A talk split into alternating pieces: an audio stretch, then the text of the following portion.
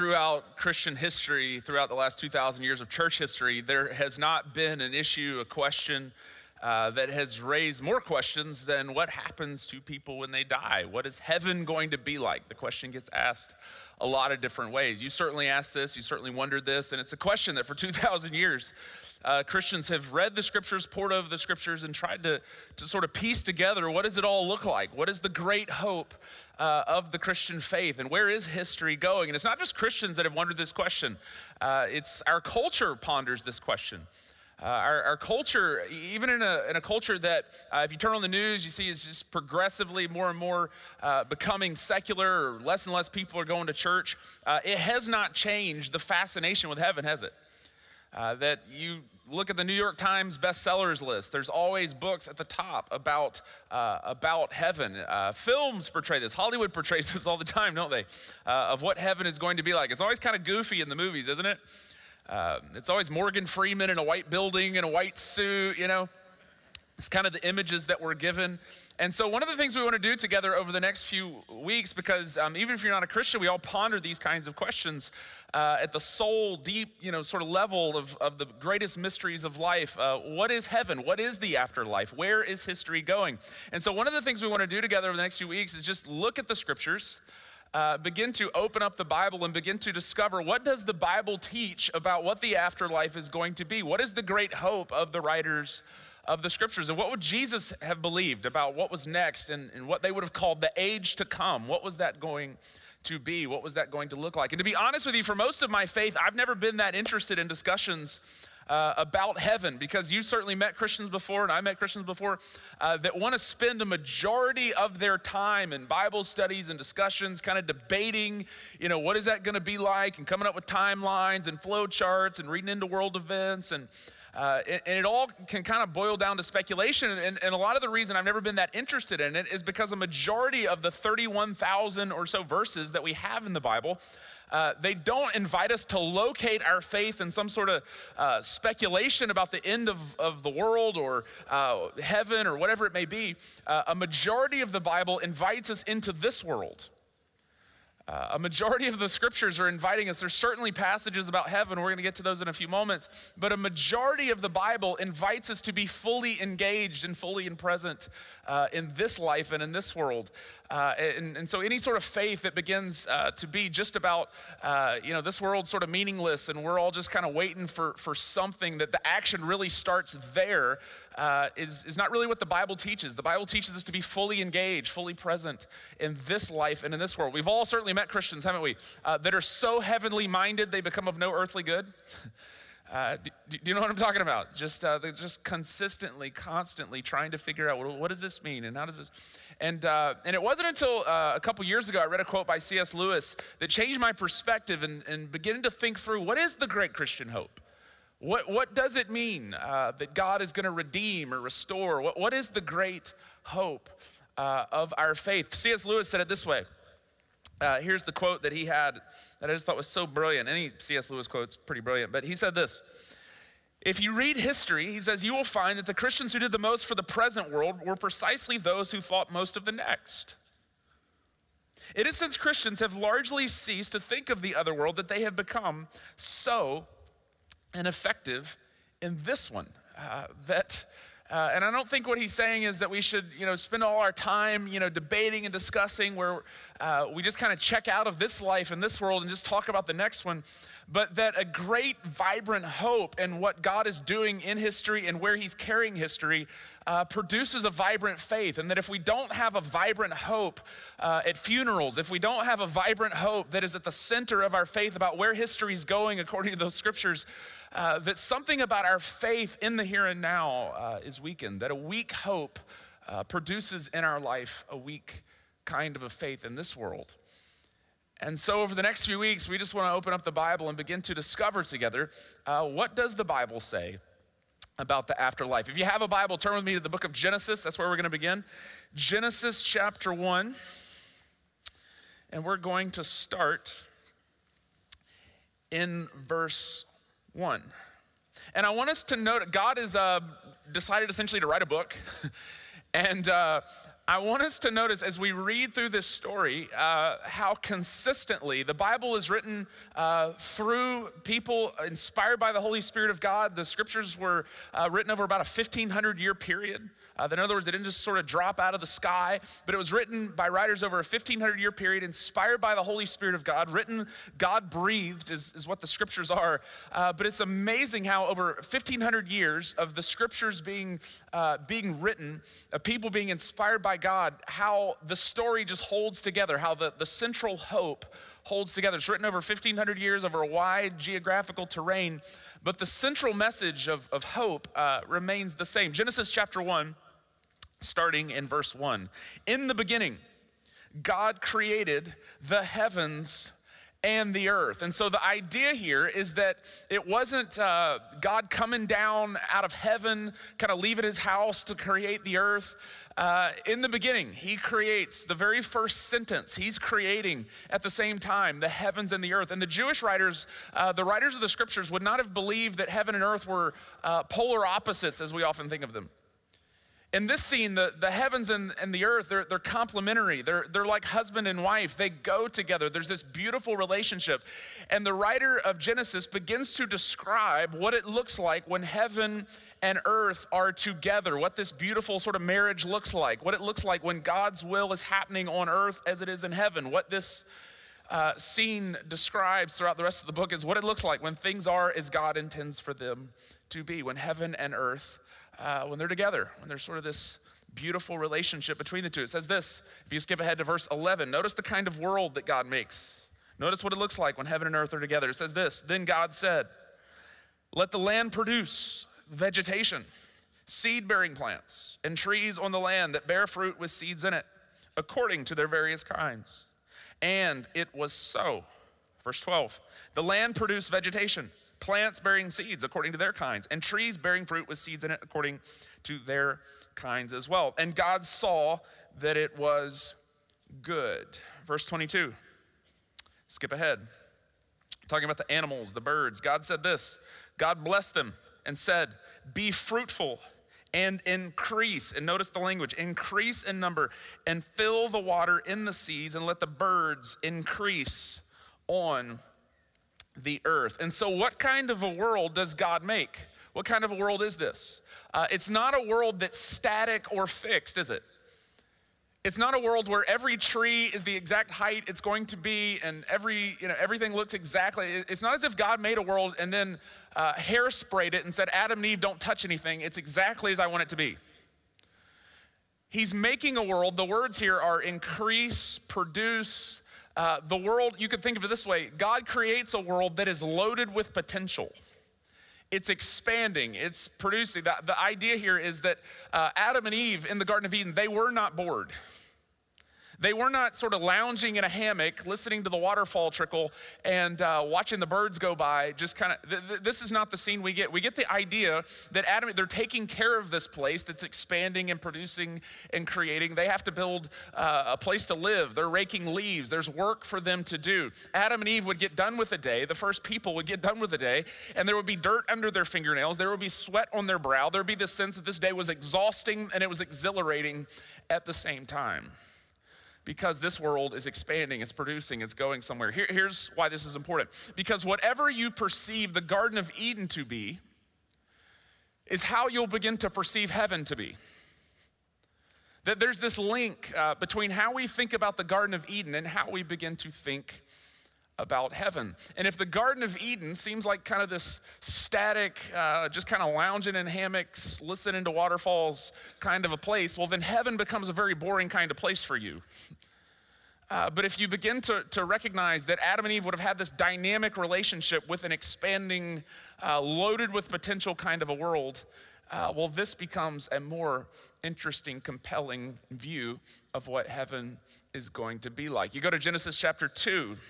Notice some of the scenes of what this is like. This is what it looks like heaven and earth uh, are together. It says this, verse 10 A river, uh, we'll start in verse 10. A river watering the garden flowed from Eden.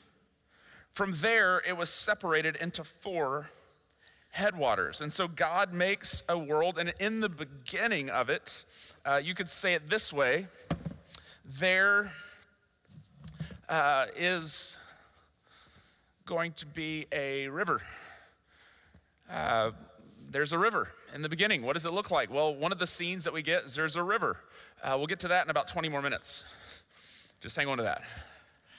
Uh, it says this uh, in Genesis chapter 2, in the next part. The Lord God took the man and uh, uh, the man and put him in the Garden of Eden to work it and to take care of it. And so Adam and Eve, uh, in the beginning, they're down here with the river. There, there's this work to do in this creation that's loaded with potential. This is what it looks like when heaven meets earth. This is what it looks like when God's will is happening on earth as it is in heaven. Uh, there's this beautiful harmony. There's a beautiful relationship vertically between God and people, isn't there? There's a beautiful relationship between Adam and Eve. They're working together side by side. There's not this tension and conflict. Uh, horizontally, uh, there's harmony between Adam and Eve. There's this beautiful relationship between uh, man, uh, woman, and, and the creation. There, there's dirt under their nails because they have work to do. There's stuff that, there's this beautiful relationship uh, that's going on. This is what it looks like uh, when heaven and earth are just just just firing on all cylinders as God intends for it to be. Uh, if you've been hanging around church for a while, you know the story goes south very quick. The very next scene, Genesis chapter three, you turn over a page, uh, an enemy enters into the story. Uh, Satan slides into the scene, and literally what happens is, is hell comes to earth. And you could think of it this way uh, heaven and earth were in this beautiful marriage and then earth has a love affair with hell. Uh, an affair that I would argue is still going on to this day. But there's this, this begins to disrupt the harmony. It begins to rip apart uh, what God designed, created. All of a sudden, things are not happening on earth as they are in heaven. Uh, all of a sudden, death enters into the scene. I would argue any area of your life where you've uh, been impacted by death or you've been impacted by uh, pain, suffering, any area of your life where you've had the sense this is not how it's supposed to be. Uh, perhaps it's been through a self inflicted wound or an addiction or something that just uh, maybe you're not even a Christian, but you've used the words before. man, this is like hell on earth. Exactly. Exactly. Things here are not as God intended and designed them to be. Uh, something went wrong in this story. We all have this lingering sense. And for us in our world, oftentimes we read the account of Genesis 1 and 2 as some sort of Willy Wonka kind of a world uh, uh, with a chocolate factory and it, you know, kind of stapled onto the front of the Bible. And then we just kind of need to move on to the real stuff in the New Testament. But the writers of the scriptures, again and again, they would not have seen Genesis 1 and 2 as some kind of mythical fantasy land, you know, walk through the wardrobe kind of a place. Uh, the writers of Genesis 1 and 2 would have had this hope, uh, or the writers of the scriptures had this hope that God was going to redeem and restore what He'd created in the beginning. That, that essentially uh, their relationship with the, this story uh, was a lot like the state of Texas's relationship with Blue Bell ice cream right now. Uh, how long, God? when will that day of redemption come where we will open the freezers of the grocery store and that sweet smell? Well, th- this was the hope. One day, God was going to restore uh, everything to look the way that it was. They essentially, they were not waiting on an evacuation, they were waiting on a restoration. It says this in uh, Isaiah, uh, this would have been many, many years later, that Isaiah uh, writes these words to the people of God. This is before Jesus enters the world, but Isaiah is talking about this day, this redemption. Uh, when the Garden of Eden, and notice the scene is very similar to Genesis 1 and 2. He says this Isaiah 65, verse 17. He says, See, this is the hope. This is the hope the people of God would have had. See, I will create a new heavens and a new earth. The former things will not be remembered, nor will they come to mind. Uh, so if you've had maybe a boyfriend, maybe uh, something in your past, maybe it was a car wreck that uh, 20 years ago, but you still think about it. You just, you, you have anxiety, you have fear over, because things in your life at a particular time, a relationship went wrong, whatever it is. Uh, this idea of what it's going to look like when God redeems things, when God restores things, uh, when there's this new heaven and this new earth, uh, you won't remember those things. Uh, there's not going to be the effect of pain, death, sin. And he's describing a world that's very real. And he says this in verse 19. We're just kind of taking snapshots here of the story, but he says this I will rejoice over Jerusalem. Uh, you can insert your city there. You can insert Rockwall into this. You can insert, insert Forney into this. You can insert Austin, whatever city. Uh, it would do no injustice to the passage. The idea here is that when this happens, it's going to be real. Uh, it's going to be Rockwall without hospitals and funeral homes. It's going to be uh, this real place. And take delight in my people. The sound of weeping and of crying will be heard in it no more. Uh, there's not going to be any sadness on this day. Verse 21 They will build houses. So, what does it look like when God restores, when God redeems? According to Isaiah, they will build houses and dwell in them, dirt under their fingernails. They will plant vineyards and eat their fruit, dirt under their fingernails. Verse 22 No longer will they build houses and others live in them, or plant and others eat. Uh, have you ever done work before and then somebody else just took the credit for it? And then you thought, like, I can't believe. Well, when God, uh, when heaven meets earth, when God restores, redeems uh, this scene of, of, of, recreation, the Garden of Eden remade uh, in this real sort of scene that Isaiah's painting, uh, that's not going to happen. You will get the reward of the work that you've done. Verse 25, he gives this scene the wolf and the lamb will feed together, and the lion will eat straw like the ox, and dust will be the serpent's food. They will neither harm nor destroy on all my holy mountain says the Lord. And notice the scene here, it's real, it's tangible, it's a physical, uh, tactile world. Uh, they're building houses, they're working with the ground. This is the Garden of Eden, the world that, uh, that the heaven that Isaiah imagines is the Garden of Eden, essentially. Harmony between God and man, God dwelling with people, uh, this beautiful relationship between people. It's a real world, it's not uh, Morgan Freeman in a white building in a white suit. It's not something less real. It's not some sort of floaty, mythical kind of, kind of thing uh, where you can't talk because you're going to disrupt the harpist who's playing in the background. It's, it's a real place. It's essentially this world, but without death in it at all.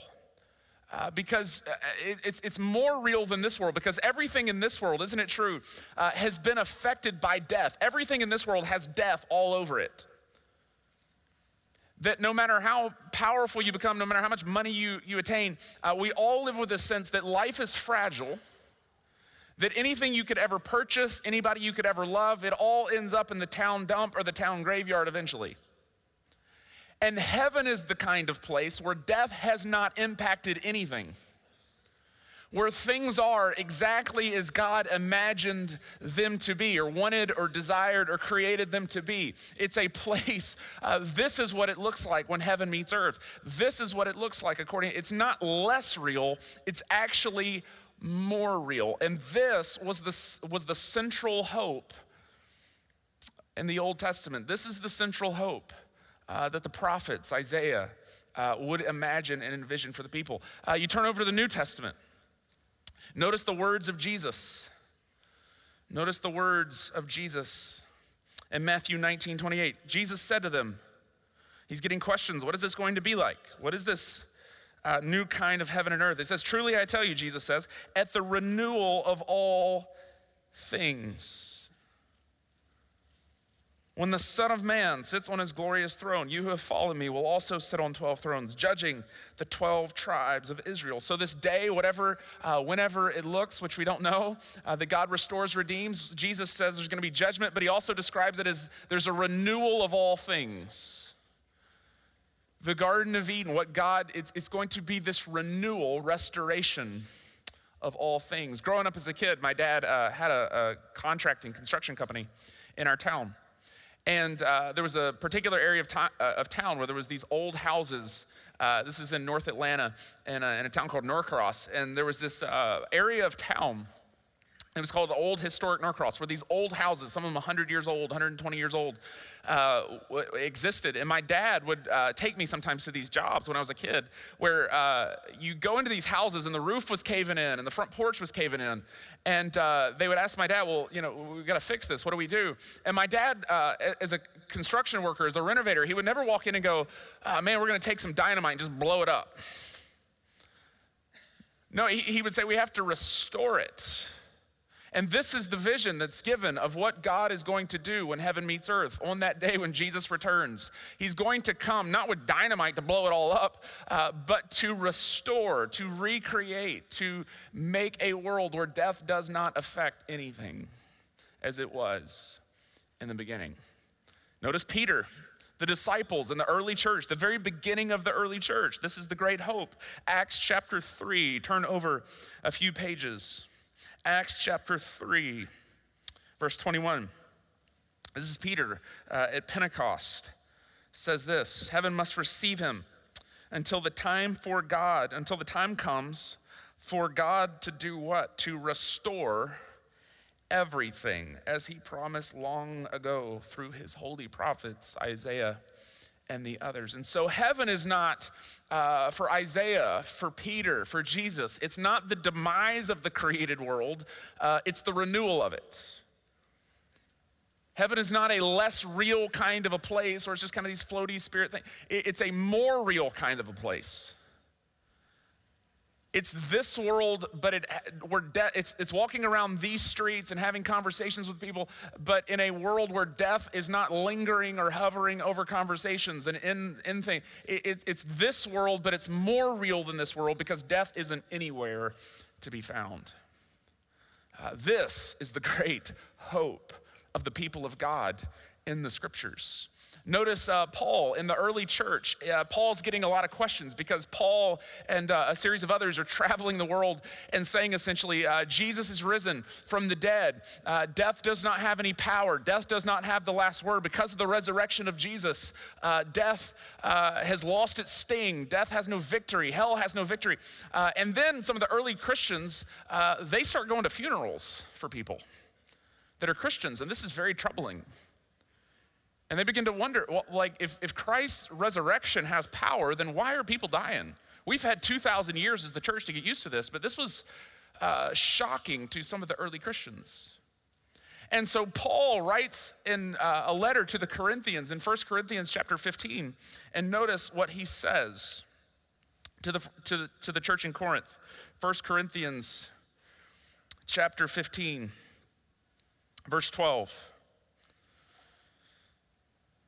But if it is preached that Christ has been raised from the dead, how can, how can some of you say that there is no resurrection of the dead?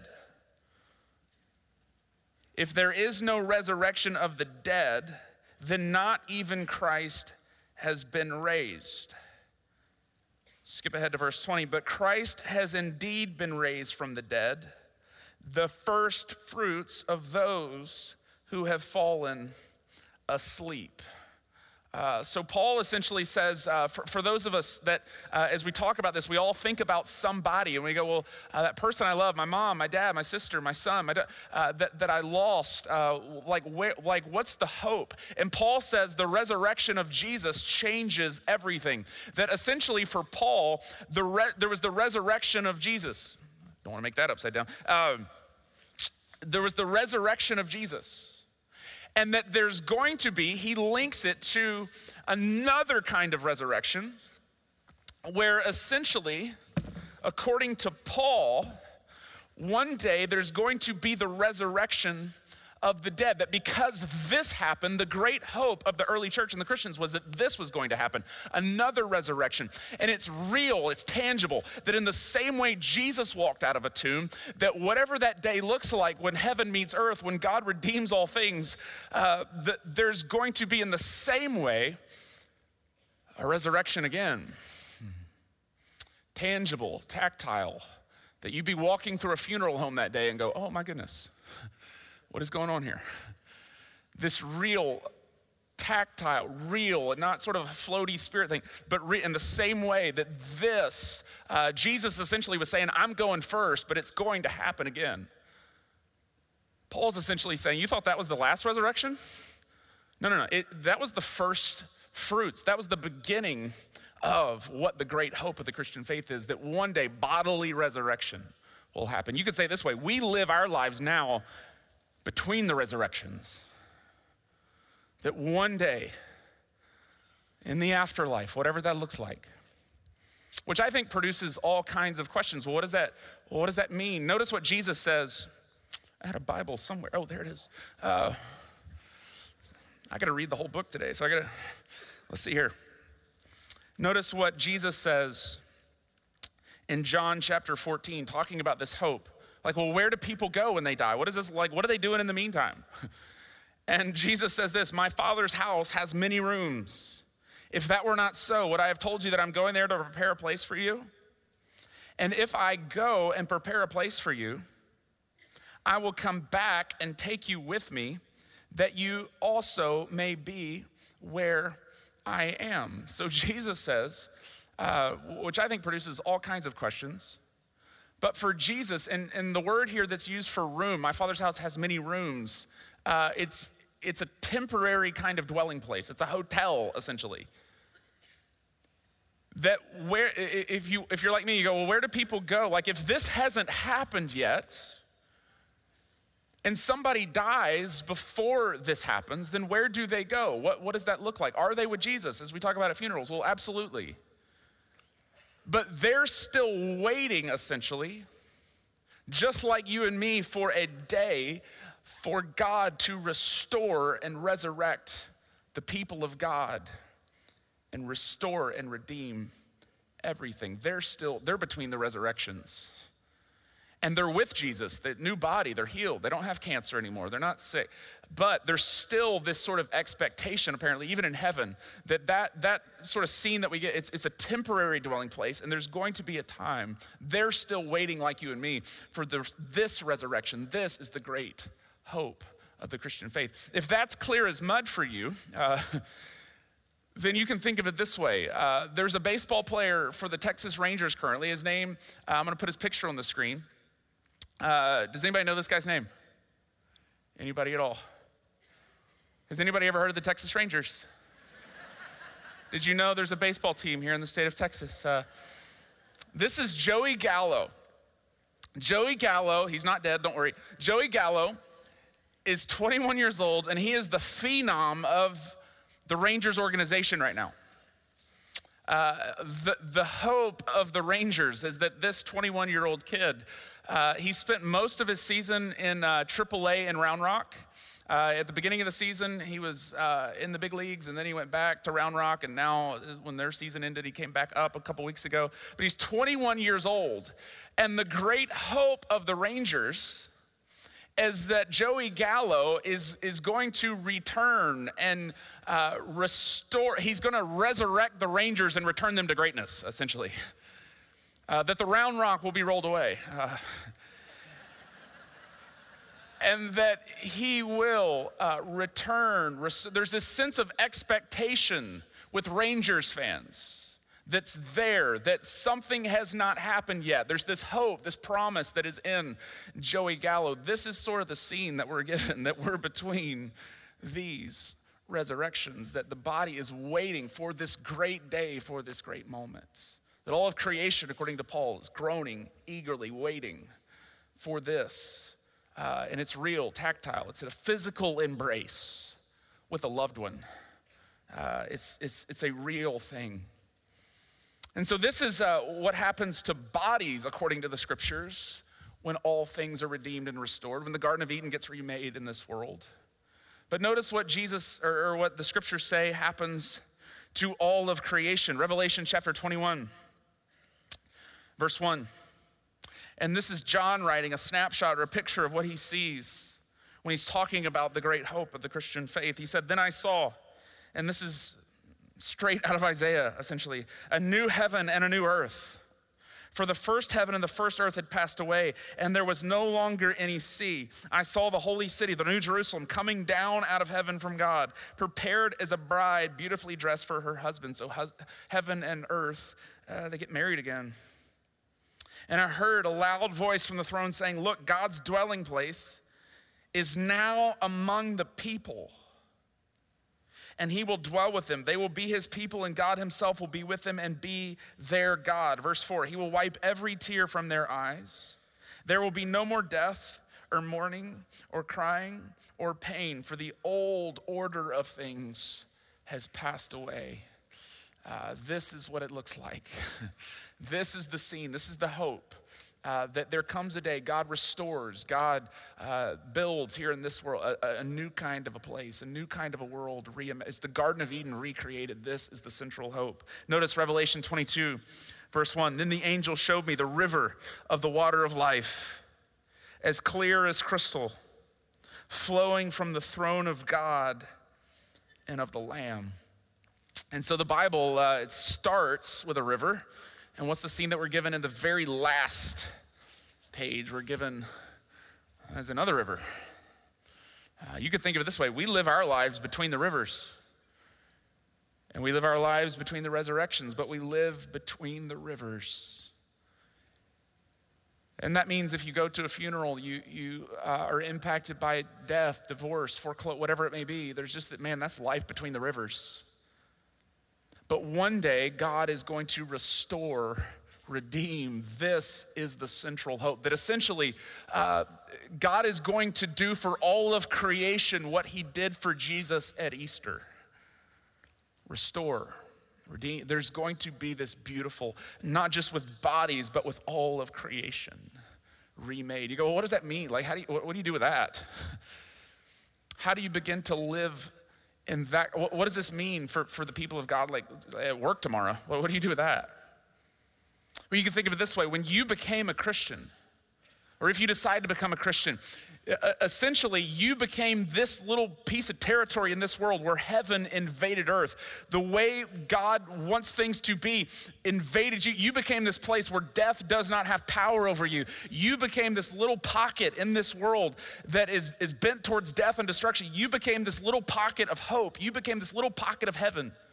That essentially, you and I, we are not citizens of earth waiting one day to go up to heaven. We are citizens of heaven now in this world. We are citizens of heaven who happen to be dwelling and living on earth, waiting for the redemption and the redeeming of all things which means we go throughout this world as citizens of heaven in this world, in the here and now, colonizing this earth with heaven, doing the best that we can to roll up our sleeves in this world, in the here and now, to bring heaven into this world. That anywhere there's death, anything that's been impacted by hell, anything that's been impacted by destruction, our job in the here and now. Have you ever wondered why Christians are supposed to be good? Is to bring, what did Jesus teach his disciples to pray? Your kingdom come, your will be done on earth as it is in heaven. Our job, man, is to colonize this place. Begin, the, the, the project got started in the resurrection of Jesus, and our job is to bring heaven to earth now. Clean drinking water for people that don't have it, our neighbor who doesn't know Jesus, anywhere that death, destruction has invaded, to roll up our sleeves, begin the project in the here and the now. This means uh, that if, uh, if you're not a Christian, maybe the, the, question to ask is Is this a compelling hope for you? Is this a compelling vision? Is this true for you? Like, as you, as you hear that, you go, man, that's, that's more compelling than six feet under eating dirt forever. Uh, maybe you could say it this way uh, Christians have asked it this way for, for many, many years. If you were to die tonight, are you going to go to heaven? Like, are, are you going to participate in this? But the question, if you're a Christian, if you're already a disciple of Jesus, the question is, uh, according to Jesus, if you're to wake up tomorrow, are you going to bring heaven here? Are, are you going to be bringing the kingdom, your kingdom come, your will be done in this world? This is the great hope of the future, which gives us great hope for how to live in the present. Let's pray together. God, we thank you for the resurrection. God, we thank you for the river. We thank you that it's not just something that happened in history, but you tell us it's something that's going to happen in the future. Christ has died, Christ has risen, and Christ will come again. And this is our hope as the people of God. We look forward. We mourn at funerals differently. We act differently in our offices. We live in this world differently because we have this great hope of what you will do. We thank you for that, God. We thank you that heaven has already started to invade earth. And the people of God, we have reason to celebrate and we have a great reason to hope. It's in Jesus' name we pray. Amen.